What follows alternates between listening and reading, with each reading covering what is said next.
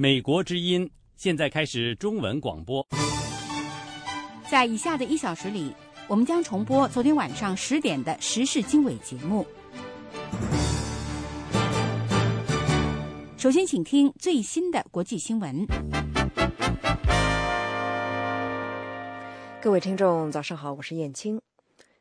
就在苏丹总统巴希尔下令释放所有政治犯的第二天。已经有七名政治犯获释。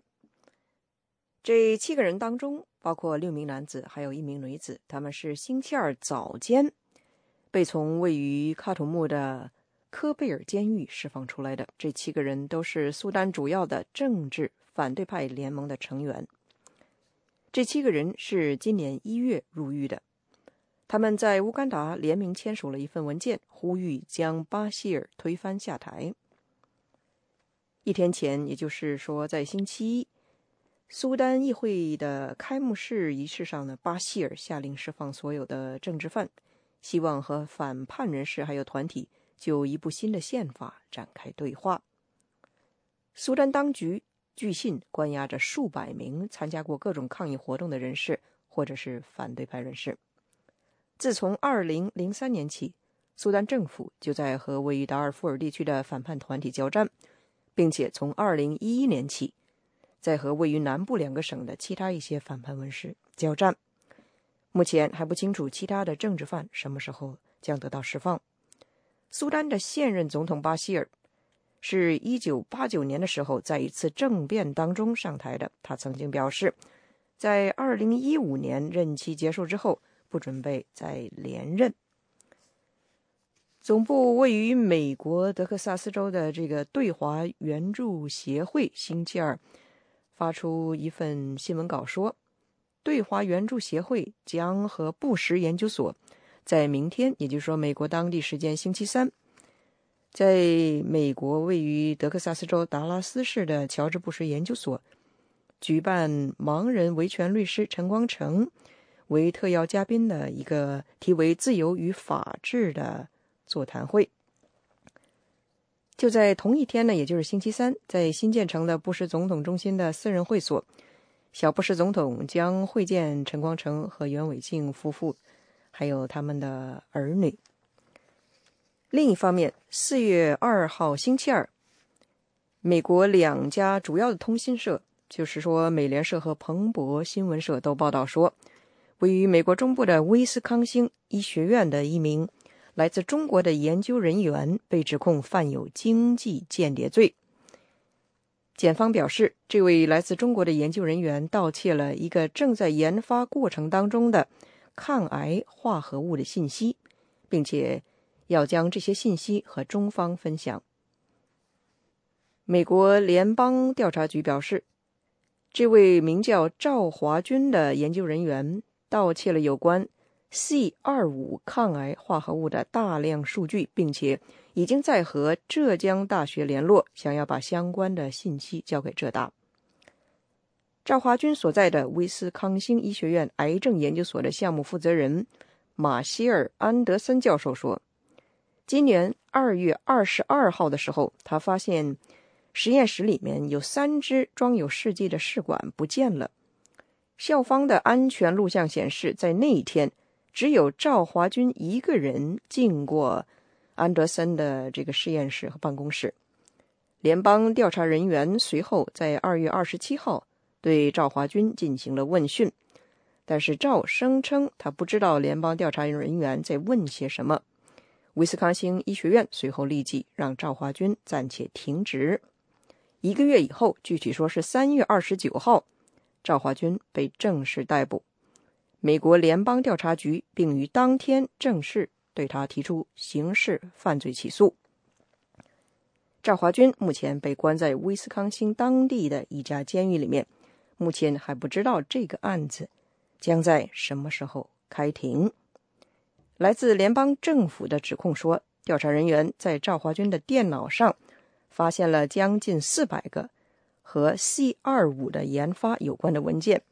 其中有赵华军用中文写了一份研究项目申请，声称是他发现了这一抗癌化合物，希望中方能够给予赞助，让他能够在中国继续这一研究项目。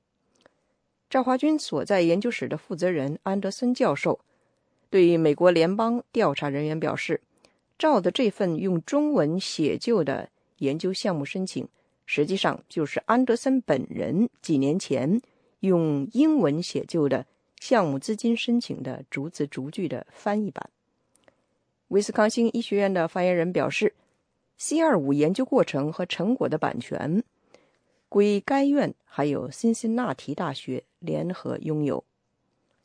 威斯康星医学院的保安人员对联邦调查局官员表示，就在校方告知赵华军他将被暂且停职的当天，赵从校外某处将研究中心电脑上面有关 C 二五研发的一些文件给抹掉了。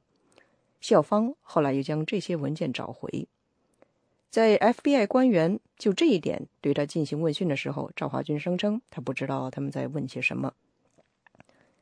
美国联邦调查局在搜查赵华军住所的时候，发现赵有将一个包裹寄给他住在中国的妻子的收据，还有从芝加哥飞回中国的机票，时间是四月二号，星期二。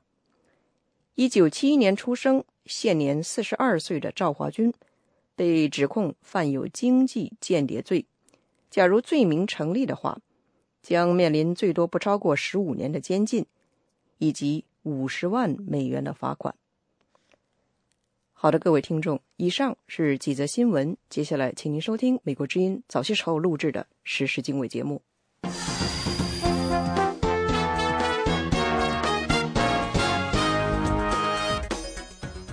各位好，欢迎继续锁定收听美国之音的时事经纬，这里是美国首都华盛顿，我是节目主持人安华。那嗯，首先呢，给大家介绍这个时段的主要内容：朝鲜宣布重启核反应堆。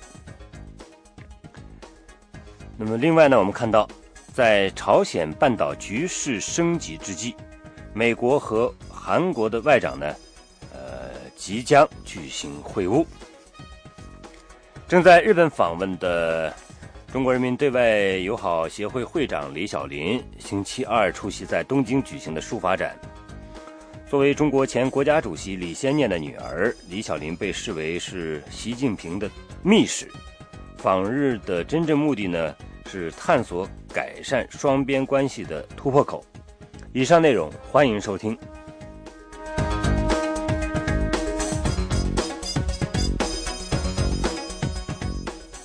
朝鲜宣布要重新启动宁边核设施，制造更多的核武器，同时也缓解电力不足的问题。那么这个举动呢，呃，必然会加剧已经高度紧张的半岛局势。下面是记者赫尔曼在首尔的报道。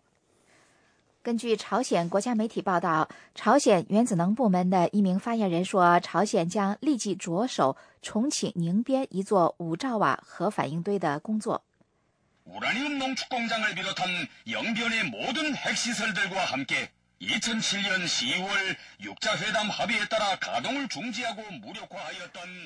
朝鲜中央广播电台的播音员星期二下午说，这将包括根据2007年10月6日六方会谈达成的协议，封存和废弃的铀浓缩工厂和五兆瓦石墨漫画堆。这个行动是朝鲜领导人金正恩宣布新的战略路线的一部分。他提出，同时推进经济和核武部队建设。在韩国，外交部发言人赵泰勇称，朝鲜的行为的确令人遗憾。북한은그간이루어진합의들을약속들을지켜야할것이며한반도비핵화를유지할것입니다정부로서는상황을赵泰勇说：“朝鲜应该遵守承诺和协议，保持半岛无核化。” 朝鲜的宁边核设施在2007年根据与美国、中国、俄罗斯、日本和韩国达成的协议而关闭。朝鲜第二年拆除了这个核反应堆的冷却塔。看来，在重启反应堆之前，需要重建冷却塔。重新使用该核设施将使得朝鲜再度通过从具有高度放射性的乏燃料棒中提取钚来制造更多核弹。平壤星期二做出这一宣布之前，韩国总统朴槿惠与国防部长、统一部长和国家情报局长举行了一次临时安排的安全会议。韩国总统发言人尹旭崇说，朴槿惠总统已经下达命令，指出朝鲜一旦挑衅，有必要进行严厉惩罚。这份声明发表之后，朝鲜立即宣布重启宁边核设施。美国正在部署反导舰艇，以支持白宫宣布的严肃对待朝鲜军事威胁的立场。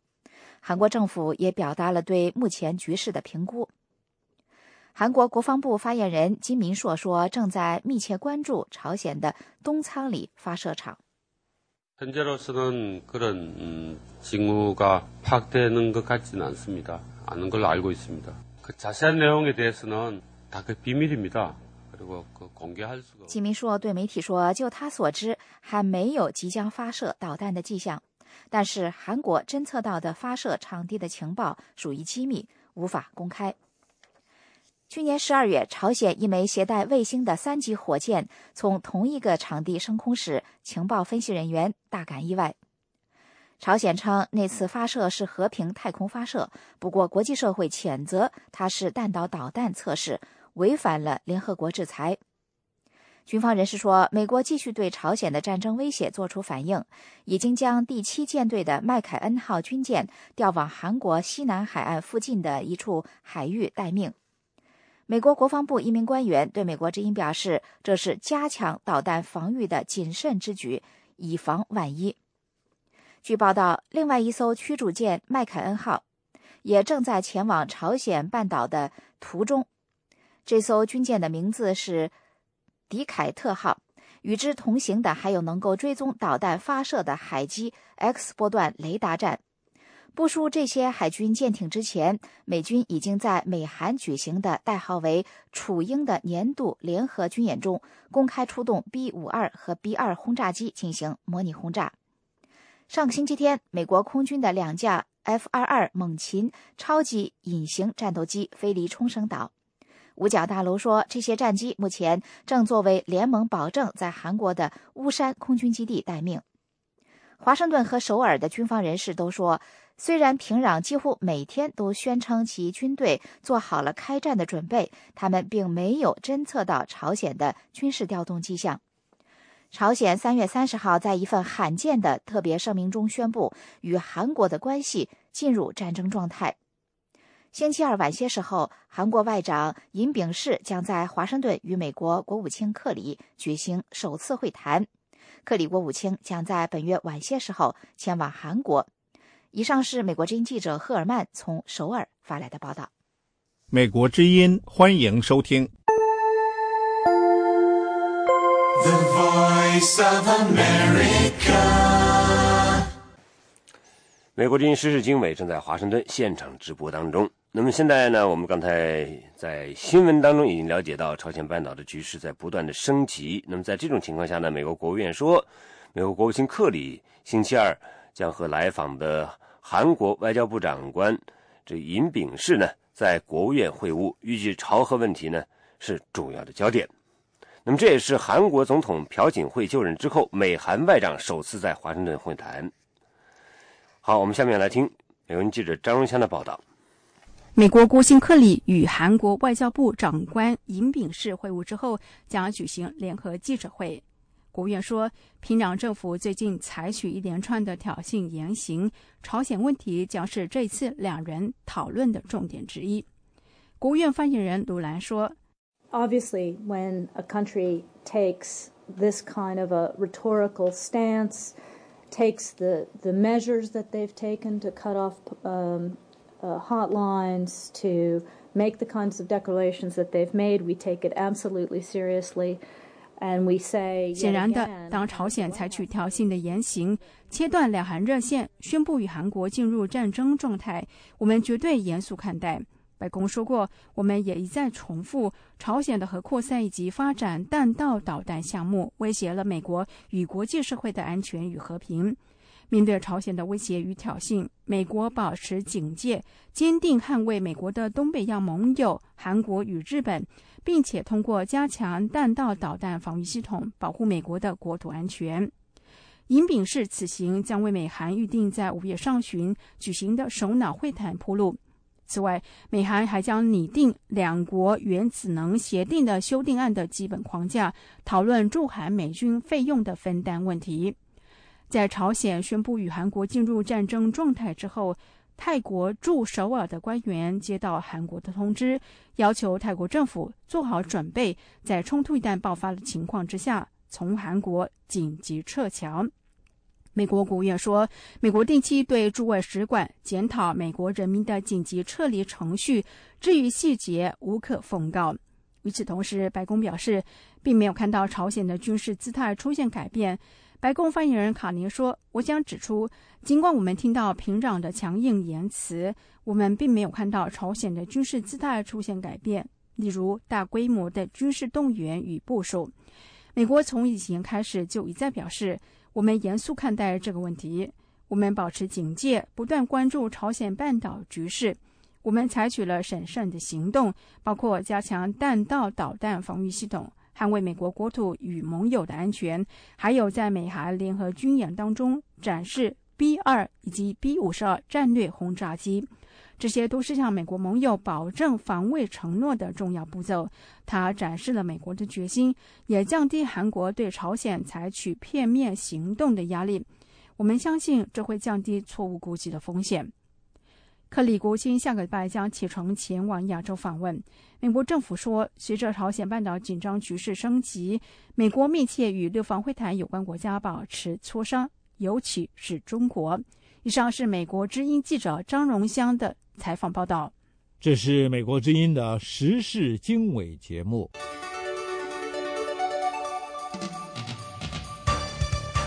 那么接下来呢，我们来了解一下中国传统的这个举行祭扫礼仪活动的清明节即将到来。在此前夕，山东大学这个退休教授孙文广遭到济南国保限制行动自由，强行阻止他和友人外出悼念孙中山、赵子阳等历史人物。那么详情呢，我们来听记者叶冰的报道。山东大学民主活动人士孙文广星期二对美国之音表示。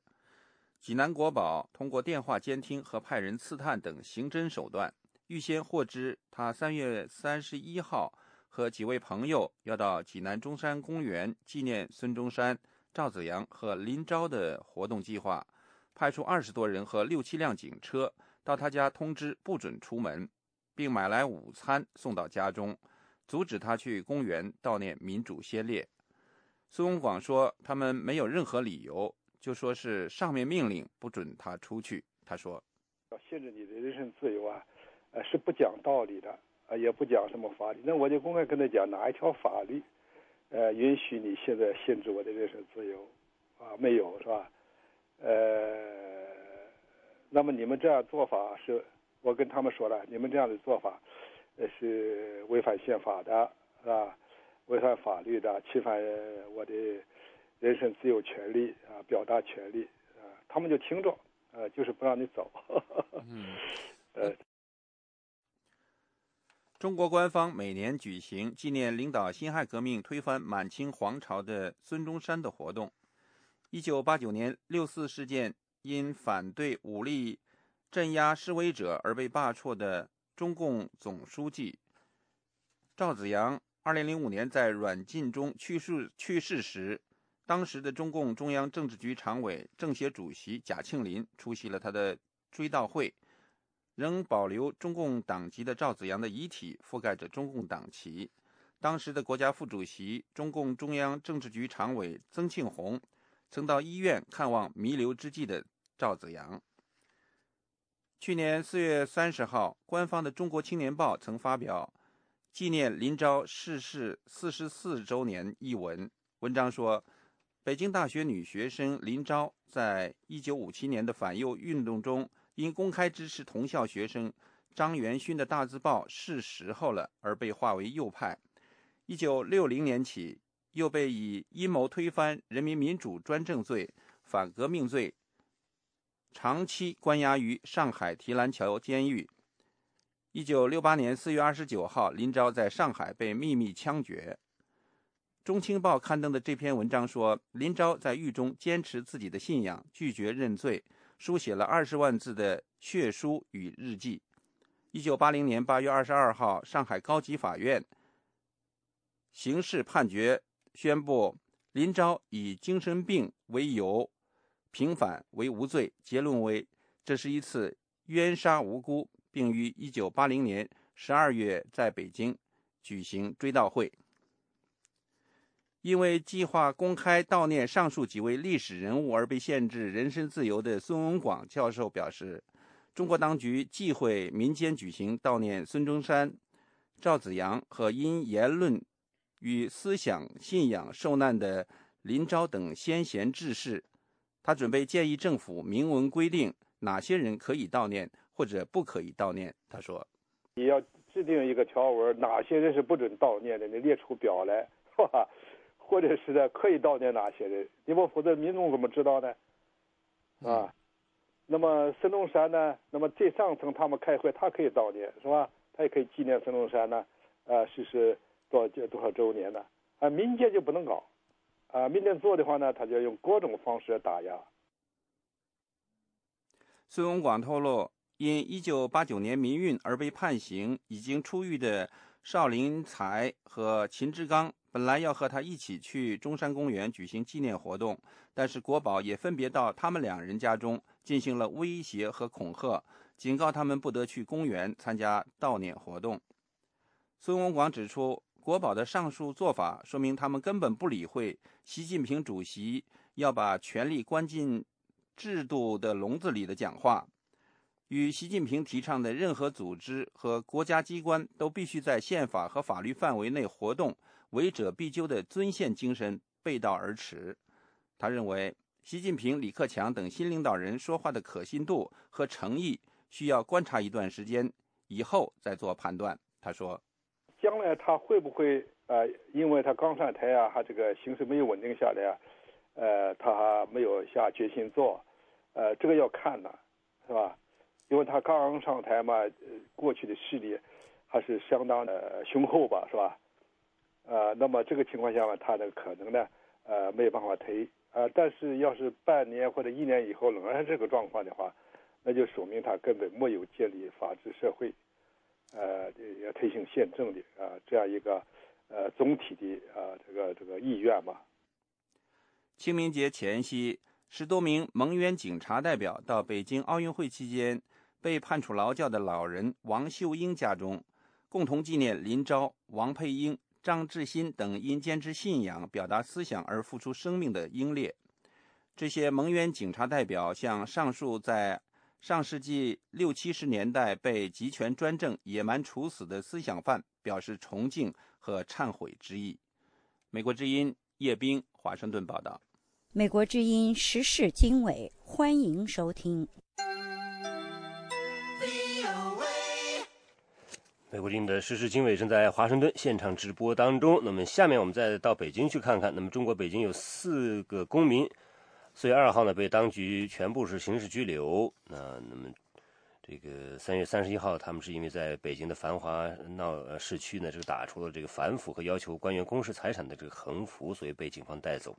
那么现在呢，有不少律师啊，都希望为他们四个人进行辩护。下面是记者陆阳的报道。北京警方四月二号以非法集会罪名，将北京公民侯鑫、袁东、张宝成和马新立四人刑事拘留。此前，在三月三十一号，这四名公民在北京西单文化广场打出“公民要求官员公开财产”和“贪官裸官不杜绝，中国梦只能是白日梦”等横幅。当时。四成员之一的袁东还在现场做演讲，并征集民众签名。袁东等人的演讲视频被网友上传到网上。袁东在讲演中要求市级以下所有官员必须公开财产、公开他的国籍，如果不公开，他们立即下台。袁东在演讲过程中被公安喝止，随后四名公民被警察带走。北京肖国珍律师的博客说，袁东、侯鑫等四人先是被行政拘留三天。肖律师四月二号在博客中证实，最新的消息是，他们四人当天全部被刑事拘留。北京的维权人士王永红四月二号对美国之音说，有不少律师站出来为这四名被刑拘的公民进行辩护，并且不收律师费。他说，律师的态度非常振奋人心。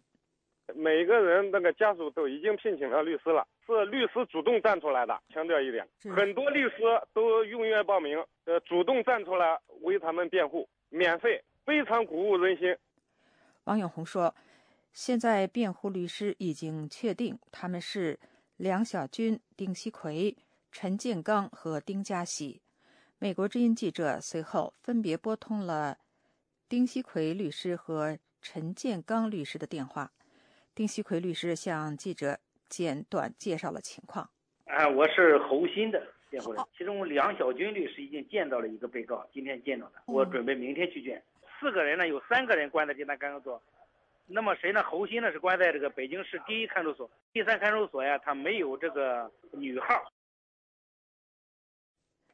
丁律师说，他刚刚跟其他几位律师一起讨论过袁东等北京四公民的案子，具体到侯鑫的案情，还要等明天见过他之后才能了解到。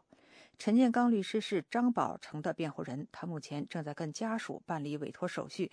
陈律师预计四月三号上午应该能够办完。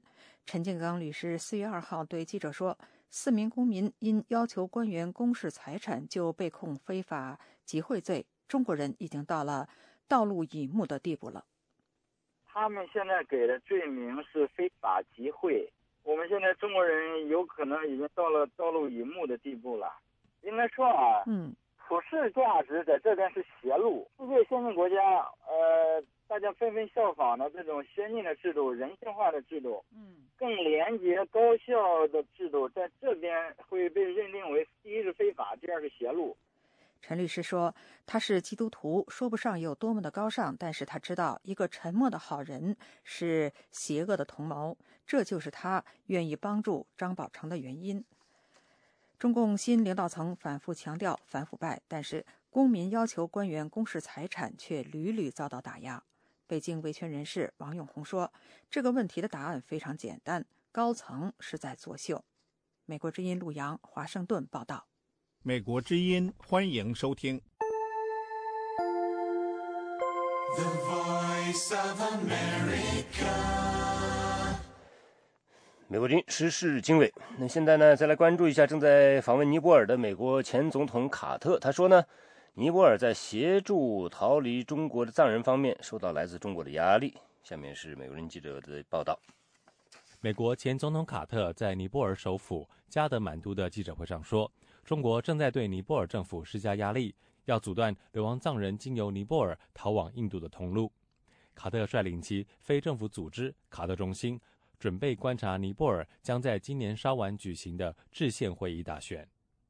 以往，尼泊尔警方若截获逃亡藏人，会将他们交给联合国难民高级事务署处理，联合国则会将他们送至达赖喇嘛居住的印度。不过，目前流亡藏人开始在边界受到拦截。卡特呼吁尼泊尔政府抵住压力，不要阻碍逃亡藏人。卡特说：“我希望尼泊尔政府不要屈服。”尼泊尔境内有大约两万名的流亡藏人。不过，近年来，尼泊尔政府对于举行抗议活动的藏人进行镇压。今年二月十三号，一名僧人朱古族泽仁波切为了抗议中国政府，在加德满都大宝塔附近自焚。事过一月，虽然流亡藏人希望能够领取遗体举行佛教葬礼，但是其遗体至今仍由尼泊尔政府掌管。卡特中心里面有一个民主项目。专责协助新兴民主国家建立选举准则，并且观察其选举过程。尼泊尔原定六月举行大选，不过卡特认为至少要到十一月才能够举行。在二零零八年的选举当中，毛派的尼泊尔共产党获得多数的席位以及总理职位。美国之音记者黄耀义，华盛顿报道。这是美国之音的中文广播。欢迎继续锁定收听《美国之音时事经纬》，这里是美国首都华盛顿。那么正在日本访问的中国人民对外友协会长李小林，星期二出席了在东京举行的一个书法展。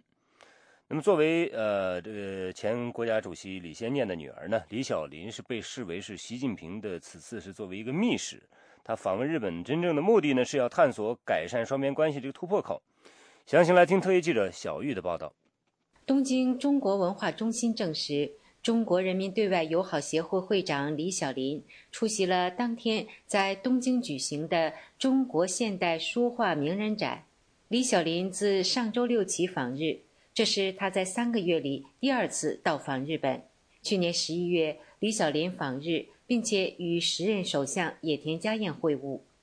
作为中国前国家主席李先念的女儿。李小林被视为习近平的密使，肩负探索改善中日关系突破口的使命。日本政治评论家穗川龙雄称，李小林是中日改善关系的关键人物。他分析，李小林作为太子党议员，与习近平新体制有着特殊的渠道。他认为应该关注安倍是否会见李小林。他说。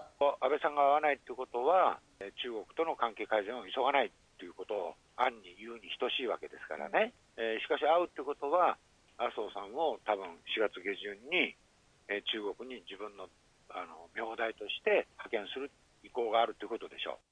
他说：“李小林上次访日受到时任首相野田会见，如果这次安倍不出面，就等于传递不急于改善与中国关系的信息。”相反，如果安倍会见李小林，就预示安倍有意派遣麻生太郎副总理作为代理，四月下旬访华，为修复关系铺路。日本福井县立大学名誉教授、日中关系研究所所长林星光认为，中日双方应该搁置岛屿争议，从构筑危机管理机制入手，逐步实现共同管理与共同开发。为此，首先要实现首脑对话。他说：“现在安倍来说呢，现在呢就是不改善中日关系不行的。他关心的就是长期政权嘛，三年五年是吧？两三年五年嘛，这样的必须搞搞改善中日关系。”林星光分析，安倍政权长期执政需要实体经济复苏的支撑，为此要借助中国经济的活力。穗川龙雄政治评论家认为。如果自民党在今年夏天的参议院选举中获胜，将给安倍访华提供时机。林星光名誉教授则认为，最好在选举前实现中日首脑会谈，因为选举存在各种不确定的因素。据报道，李小林将在日本逗留到本周五，这期间将会晤日本前首相福田康夫等人，同时他还希望会晤安倍首相。美国之音 TV 记者小玉东京报道。这是美国之音的中文广播。各位正在收听《时事经纬》，正在华盛顿现场直播当中。我们接下来来了解中国和拉美的关系。那么上星期呢，在南非德班的这个举行金砖五国的这个峰会期间，中国和非洲国家的这个经济关系呢，可以说是备受瞩目啊。而且，这个现在呢，大家又把这个注意力转向了这个呃资源丰富、被称为中国的第二个非洲的拉丁美洲。因为呢，拉美和中国的关系近来也是逐渐受到关注的。分析人士说，中国在非洲的经济活动已经引发了一些负面效应。那么，北京应该反思如何在和拉美发展关系的时候，不要重蹈呃在非洲的呃这出现的这些问题。下面是美国人记者钟晨芳的报道。美国范德堡大学拉美研究计划二零一二年的美洲晴雨表调查显示，一般而言，拉丁美洲国家的民众大致上对中国持正面印象，尤其是以委内瑞拉和古巴为首的玻利瓦尔美洲替代计划成员国，其民众大约有百分之六十八对中国持正面评价，高于给美国正面评价的百分之六十二。在华盛顿威尔逊学人中心一个研讨会上，负责这个调查的专家表示，尽管有个别国家的差异，但拉丁美洲国家民众一般认为，中国在当地的影响力未来将逐渐增强，美国的影响力将逐渐减弱。对于这个趋势，美国国务院西太平洋事务资深顾问埃里克森说。美国是从区域稳定繁荣的角度来正面看待拉丁美洲与中国的关系，但这个关系并非没有问题存在。At the same time, it's worth noting that there's a lively public debate in many countries where manufacturers and 与此同时，值得注意的是，许多国家正在激烈辩论中国的贸易模式和贸易行为使他们国家的制造商处于劣势，尤其是巴西、墨西哥、中美洲和加勒比海更是如此。这些国家担忧中国只注重取得基本商品，不愿开放自己一些贸易市场给拉丁美洲的竞争者，而且中国对附加价值产品的投资步调也过于缓慢。埃里克森认为，中国之所以大力扩展与拉丁美洲的经贸关系，除了经济崛起以及对资源的需求增加以外，另一个极为重要的因素就是中国与台湾在拉丁美洲争取外交承认的激烈竞争。对此，主持调查的专家说，由于一些拉丁美洲与台湾有外交关系，的确有受访者对主题所指的中国混淆不清。不过，他们在调查进行时，都会先对受访者厘清，调查所指的中国是指中国大陆，而不是台湾。另外，美国杜克大学中国研究中心主任刘康也表示，和非洲国家对中国的负面评价相比，拉丁美洲对中国的正面评价应该为中国带来相当的启发。呃，非洲的大中国大部分都是把自己的一切都搬到非洲去，所以给当地呃引起很多的反弹，很多的矛盾。现在他们应该来说是开始认识到这个问题，就中国中国在非洲的呃历史的遗产，呃或者它的红利。呃，这么多年来已经被消耗已尽，现在要重新反思。这这次习近平去访问非洲，应该来说很充分的认识到这些问题。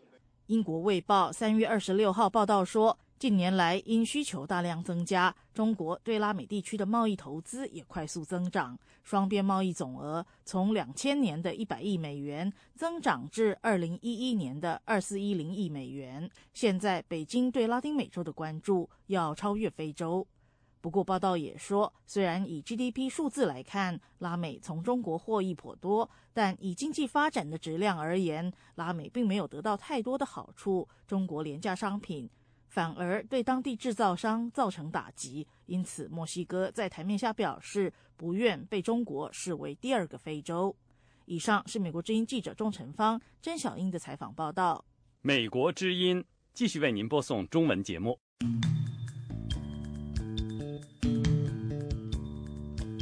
有您的时事经纬，接下来我们来关注中国的国内政治。那么前呃，中共总书记胡耀邦之子，呃，工商联原党组书记胡德平星期表示，中共今年可能展开内部整风活动。呃，同时呢，呃，还表示要将改革和整党和学习宪法结合起来，由中央推进。下面是记者海燕的报道。《明报》报道说，现任全国政协常委、经济委员会副主任委员胡德平四月一日在他的新书《改革放言录》出版座谈会上说，下一步改革要由中央推进，与整风整党结合。他说，国务院各部门改革遇到阻力很大，非得要共产党来搞。胡德平强调，整党同时需要强调学习宪法，而中共需要在宪法法律范围内活动。胡德平举例王立军事件说，王立军把没罪的也可以拉出罪来，没事的还有刑讯逼供，甚至主张公安在生命遇到危险时，可以无论对错先击毙他人。胡德平表示，深圳最近也有街道规定民警击毙犯罪分子可获奖励，这些做法都是在践踏法治，表明在最需要经验教训的方面仍有反复，因此谈论改革更需要针对现实。参加胡德平新书座谈会的国家行政学院教授汪玉凯星期二对美国之音表示，胡德平在会上谈到的一些重大问题立场明确，代表了改革派的呼声。他说：“坚持改革开放，要与时俱进，要鼓励民营经济的发展，对文革要坚定的否定，强调法治，树立宪法的权威，强调法治的重要性，强调依法治国、依法行政，建设法治国家。”这些都是他昨天讲话时候一些重重要观点。改革放言录收录了胡德平自1984年以来围绕改革主题形成的重要思考性的文章、讲话、访谈和书信等，主题包括改革开放、民主法治、民营经济等。观点开明、一向敢言的胡德平在此书的前言中说：“放言就是指没有恐惧感的畅所欲言。”据悉，胡德平的新书还收集他在2011年就文革问题的多次表态，而当时前重庆市委书记薄熙来大搞唱红打黑，引起巨大争议。胡德平曾鲜明地表示，必须坚持从根本上否定文革，不应再用文革方式解决当前社会矛盾，而是要依赖民主法治、政治体制改革和宪法。国家行政学院的汪玉凯教授说。他在昨天的座谈会上介绍了这本书的三个支撑点，也就是这本书的精华所在。他说：“这本文集呢，它整个是中国改革历程的一种记录，在改革不同阶段上这些重大问题，他个人思考。这本书它强调自由和民主，强调民营经济，强调要解放思想，不能僵化。他这个改革放言录讲改革呢，它有这么三个支撑点。”前国务院农村发展研究中心研究员、已故前中共总书记赵紫阳生前好友姚坚富对美国之音表示，他认同和赞赏胡德平一直以来有关改革的观点。不过，目前谈论的政治改革的范围越缩越小，远不及上世纪四十年代中共为推翻国民党一党独裁提出的思想，甚至落后于上世纪八十年代提出的党政分开的概念。他说。对政治体制改革的定义啊，有歧义。赵紫阳、包同、胡继伟的定义呢，就是政治体制改革必须改革一党专政，也就是毛泽东在四十年代说过的“废除一个党、一个主义、一个领袖的法西斯独裁政治”。而且他不仅是对国民党说的，他说对所有党派都是适合的。可是我们现在提出的改革是行政机构改革，把政治体制改革的圈呢画在行政机构改革的范围之内。姚坚富表示，他对洗礼体制下进行政治体制改革不抱希望。姚坚富警告说，如果不碰一党专政，不碰政治体制改革，进行整党整风，倒是有可能把主张民主自由的体制内的开明派人士给整下去。胡德平的上一部著作是2011年1月1日由人民出版社出版的《中国为什么要改革》，思忆父亲胡耀邦，诠释和解读了前中共改革派领导人胡耀邦的精神世界和心路历程，深度呈现了胡耀邦的一段心灵史。胡德平在发表第一本书时曾表示，在追求效率、繁荣发展的同时。中共不能减弱对改革的责任和对全民的承诺，对无形的社会正义不能有丝毫降低。美国之音记者海燕，香港报道。这是美国之音的中文广播。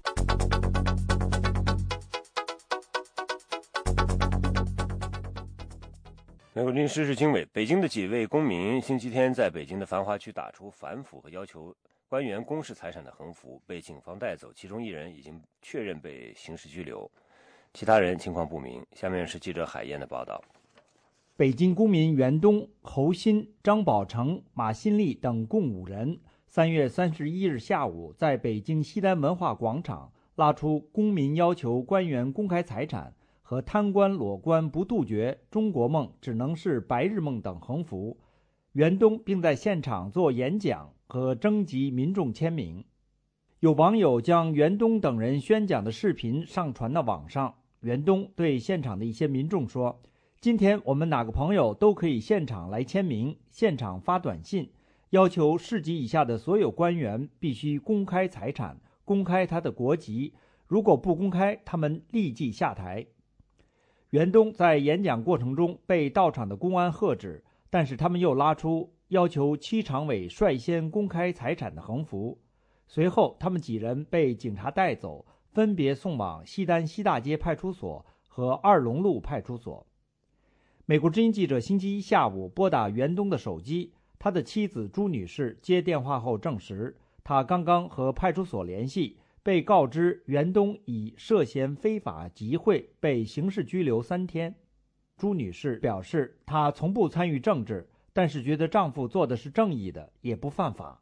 她说：“现在作为我是他家属啊，虽然平时我是不参与他这些事情的啊，但是就是说这件事情就我来知道了以后看了以后吧哈，综合现在目前的这个形势下的这种状态哈，我看了一下他所做的事情，就是说是正义的，符合天理人道的。”美国之音记者拨打其他几人的手机，但都处于关机状态，无法联系上。网上消息说，到目前为止，他们都没有被放出来。记者打电话给二龙路派出所，接电话的男子不愿意透露任何信息，要求记者与西城分局外宣部门联系。北京市实行中国集会游行示威法，举行集会游行和示威都要求必须有负责人。负责人必须持本人居民身份证和其他身份证明，在举行集会、游行、示威的五天前，向北京市公安机关递交申请书。但一般情况下，公民申请集会、游行都不获得允许。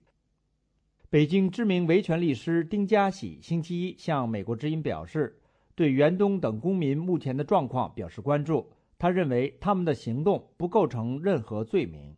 他说。他这个本身是一个公共场所嘛，公共场所，他是表达一下自己的看法和意见，我觉得这应该不构成。嗯，北京市海淀区公民李卫星期一告诉记者，一些网友在得知袁东等人被拘留后，曾前往派出所送食品，而他本人因呼吁朋友送食物和声援，并准备自己也前往派出所，四月一日早上五点多就被警察上岗，失去行动自由。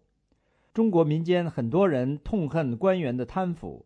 自去年十一月中共召开十八大以来，民众希望习近平的新政能尽快启动惩治腐败官员的进程，认为官员公示财产是中国和国际社会公认的反贪腐最重要的举措。中国去年公布的一份数据显示，从九十年代中期以来，中国外逃贪官高达一万六千至一万八千人。携带款项高达八千亿元人民币。美国之音记者海燕香港报道。美国之音时事经纬，欢迎收听。美国之音的时事经纬，欢迎继续收听美国之音的时事经纬。台湾前总统陈水扁因为贪污罪入狱服刑之后，由于健康情况恶化，目前正在医院接受治疗。那么，陈水扁是不是？应该获得保外就医或者是特赦的问题呢，近来成为台湾立法院质询的焦点。下面是特约记者张永泰在台北的报道。台湾立法院国防及外交委员会日前就前总统陈水扁近来的健康问题，邀集了相关人士接受质询。台湾法务部次长陈明堂表示，监狱人权是世界各个民主国家人权发展的重要指标之一。有关前总统陈水扁出院之后是否将再回到监狱，或是可以在家保外就医，将交由专业团队来判断。那将依照这个台北荣民医院的专业医疗的报告啊，因为这个报正式报告还没有提交给法务部，那我们会在依法的原则之下的话呢，审慎考量审啊审慎考量而后提出的这个呃专业评估跟。后续执行的主意，以维护陈建总统的医疗人权。陈明堂次长还说，依照《监狱行刑法》第五十八条的规定，陈水扁前总统目前并没有达到保外就医的条件。根据台北荣民总医院医生周元华指出，患有重度忧郁症的陈水扁，只要听到情况好转之后会被转回监狱，就有情绪不稳的现象。此外，他还说，陈水扁自杀的风险相当高。执政的国民党立委林玉芳表示，很多绿营人士希望陈水扁能获得特赦，可是马英九总统目前并没有这样的权利。就是像法律程序没有走完嘛。说法律程序也要走完，才合乎特色的要件。你要走完以后，确实都定了罪了，那总统才以才使用他独有特有的权利来进行特赦。林玉芳委员还指出，如果就是否应该特赦陈水扁的问题，在台湾社会进行民意调查的话，结果一定是非常的分歧。台湾法务部表示，陈水扁涉及的六项贪污罪。目前有四项已经审理完成，另外还有两项则还在审理当中。在野的民进党立委蔡黄朗表示，如果不能特赦，至少应该让陈水扁保外就医。马英九应该放过陈水扁。台湾是一个有人情、有人性、有人道、一个很善良的社会。让我们从这一次的陈水扁的保外就医啊，可以难立和谐，不要说和解啦，和谐可以化解啊许许多多人心中那种怨。蔡黄朗委员还说，陈水扁是一位前总统，有很多的支持者，并且都非常关心他的近况，所以处理陈水扁的问题，除了医疗专业之外，也是政治问题。针对扁案，马英九总统曾经公开表示，身为领导人，必须带头尊重司法，不能干涉审判当中的司法个案。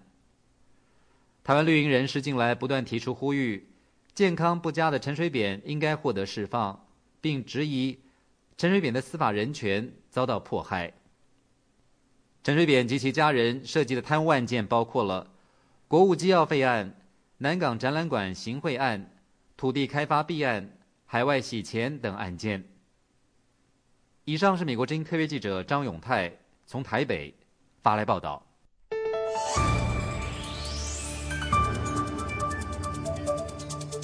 这是美国之音的中文广播。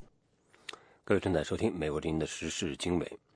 前苏联总统戈尔巴乔夫认为呢，民族进程。民主这个进程半途而废呢，是导致苏联解体以及后来俄罗斯面临众多问题的原因。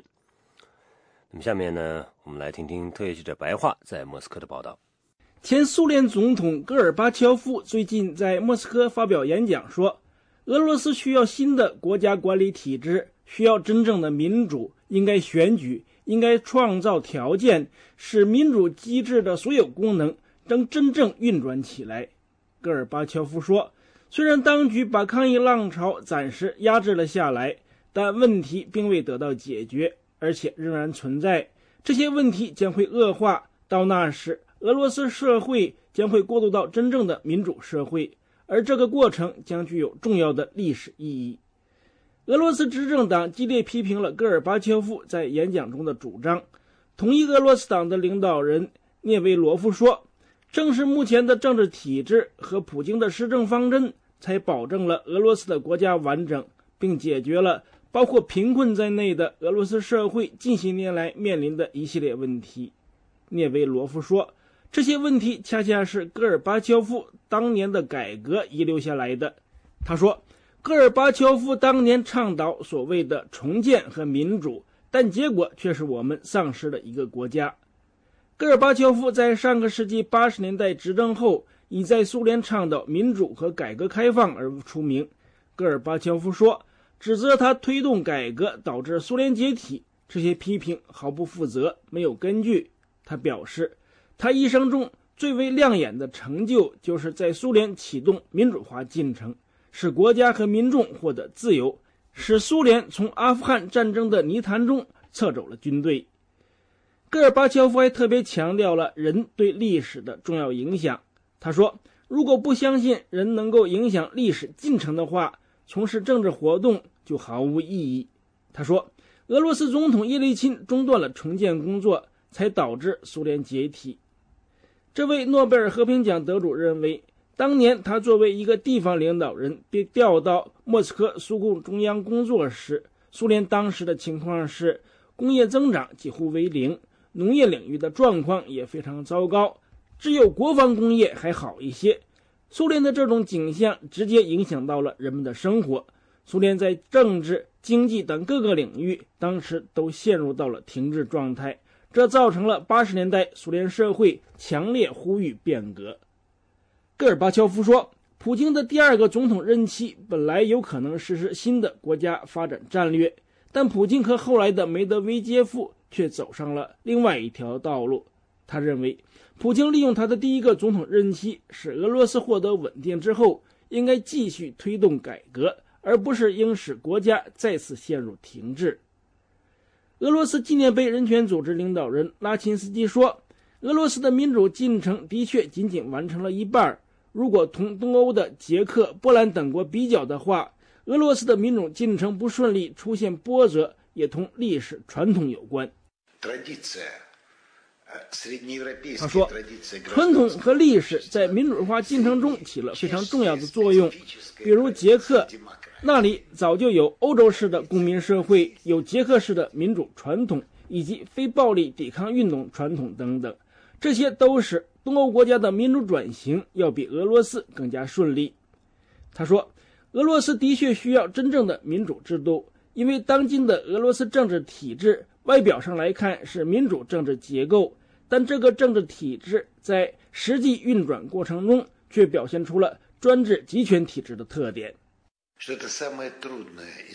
拉钦斯基说：“对于前共产主义国家来说，俄罗斯目前实施的这种政治体制可以说是最难克服的，因为你必须要做大量的工作，让人们了解这个体制的真相。”戈尔巴乔夫在演讲中还提到，在当今的俄罗斯，经济依靠石油和天然气生存，中小企业遇到各种障碍，教育、科学和卫生健康等社会领域的状况也非常不好。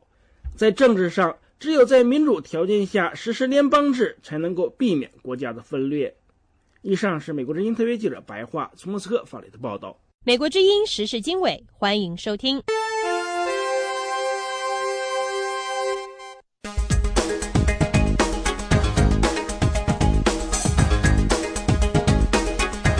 各位听众，节目最后是几则新闻。塞浦路斯的财政部长萨里斯星期二宣布辞职。塞浦路斯司法部门目前正在准备就财政部长还有其他一些人在塞浦路斯正在经历的这一场金融危机当中所扮演的角色进行调查。这场金融危机将塞浦路斯这一欧元区的成员国推上了破产的边缘。财政部长萨里斯在递交辞呈的时候表示。为了和政府方面委派的由三名法官组成的调查小组进行充分的配合，辞去财政部长一职是他应该做的。萨里斯之前曾经担任塞浦路斯第二大银行的负责人，该银行的那些风险投资导致他在上个月被分割。该行被分割的决定是国际间在斥资挽救塞浦路斯经济的过程当中所制定的一系列条款的一部分。塞浦路斯的总统阿纳斯塔夏季斯接受了萨里斯的辞呈，并且指派劳动部部长来接替财政部长一职。与此同时，塞浦路斯总统要求上面提到的由三名法官组成的调查小组在调查过程当中。不要排除他本人还有他的亲属所从事的各项生意以及贸易往来。当地媒体之前有报道说，总统的亲属当中有人事先得到内部消息，在各大银行宣布冻结存款之前，将大笔的资金转移到了国外。美国国务卿克里星期二表示。美国将捍卫本国以及盟国韩国不受来自北韩的军事威胁。克里并且表示，美方不会接受北韩作为一个核拥有国。克里是在华盛顿会见了韩国外长之后发表上述讲话的。他称，平壤近来说要对韩国和美国采取军事行动的威胁，克里说是具有挑衅性的、危险的、不顾后果的。克里表示，美方完全有准备，并且有能力捍卫自身的利益，并且说他相信北韩方面明白这一点。就在克里发表这番讲话之前不久，北韩方面表示将要迅速开始重新启动其位于延边地区的搁置了一段时间的核反应堆，目的是要打造更多的核武器，并且解决电力短缺的问题。以上是这一小时的国际新闻。您如果需要获取更多的信息，请访问美国之音网站 www 点 voa chinese 点 com。美国之音现在就结束这一个小时的新闻节目，下次播音在北京时间上午八点开始，欢迎到时收听。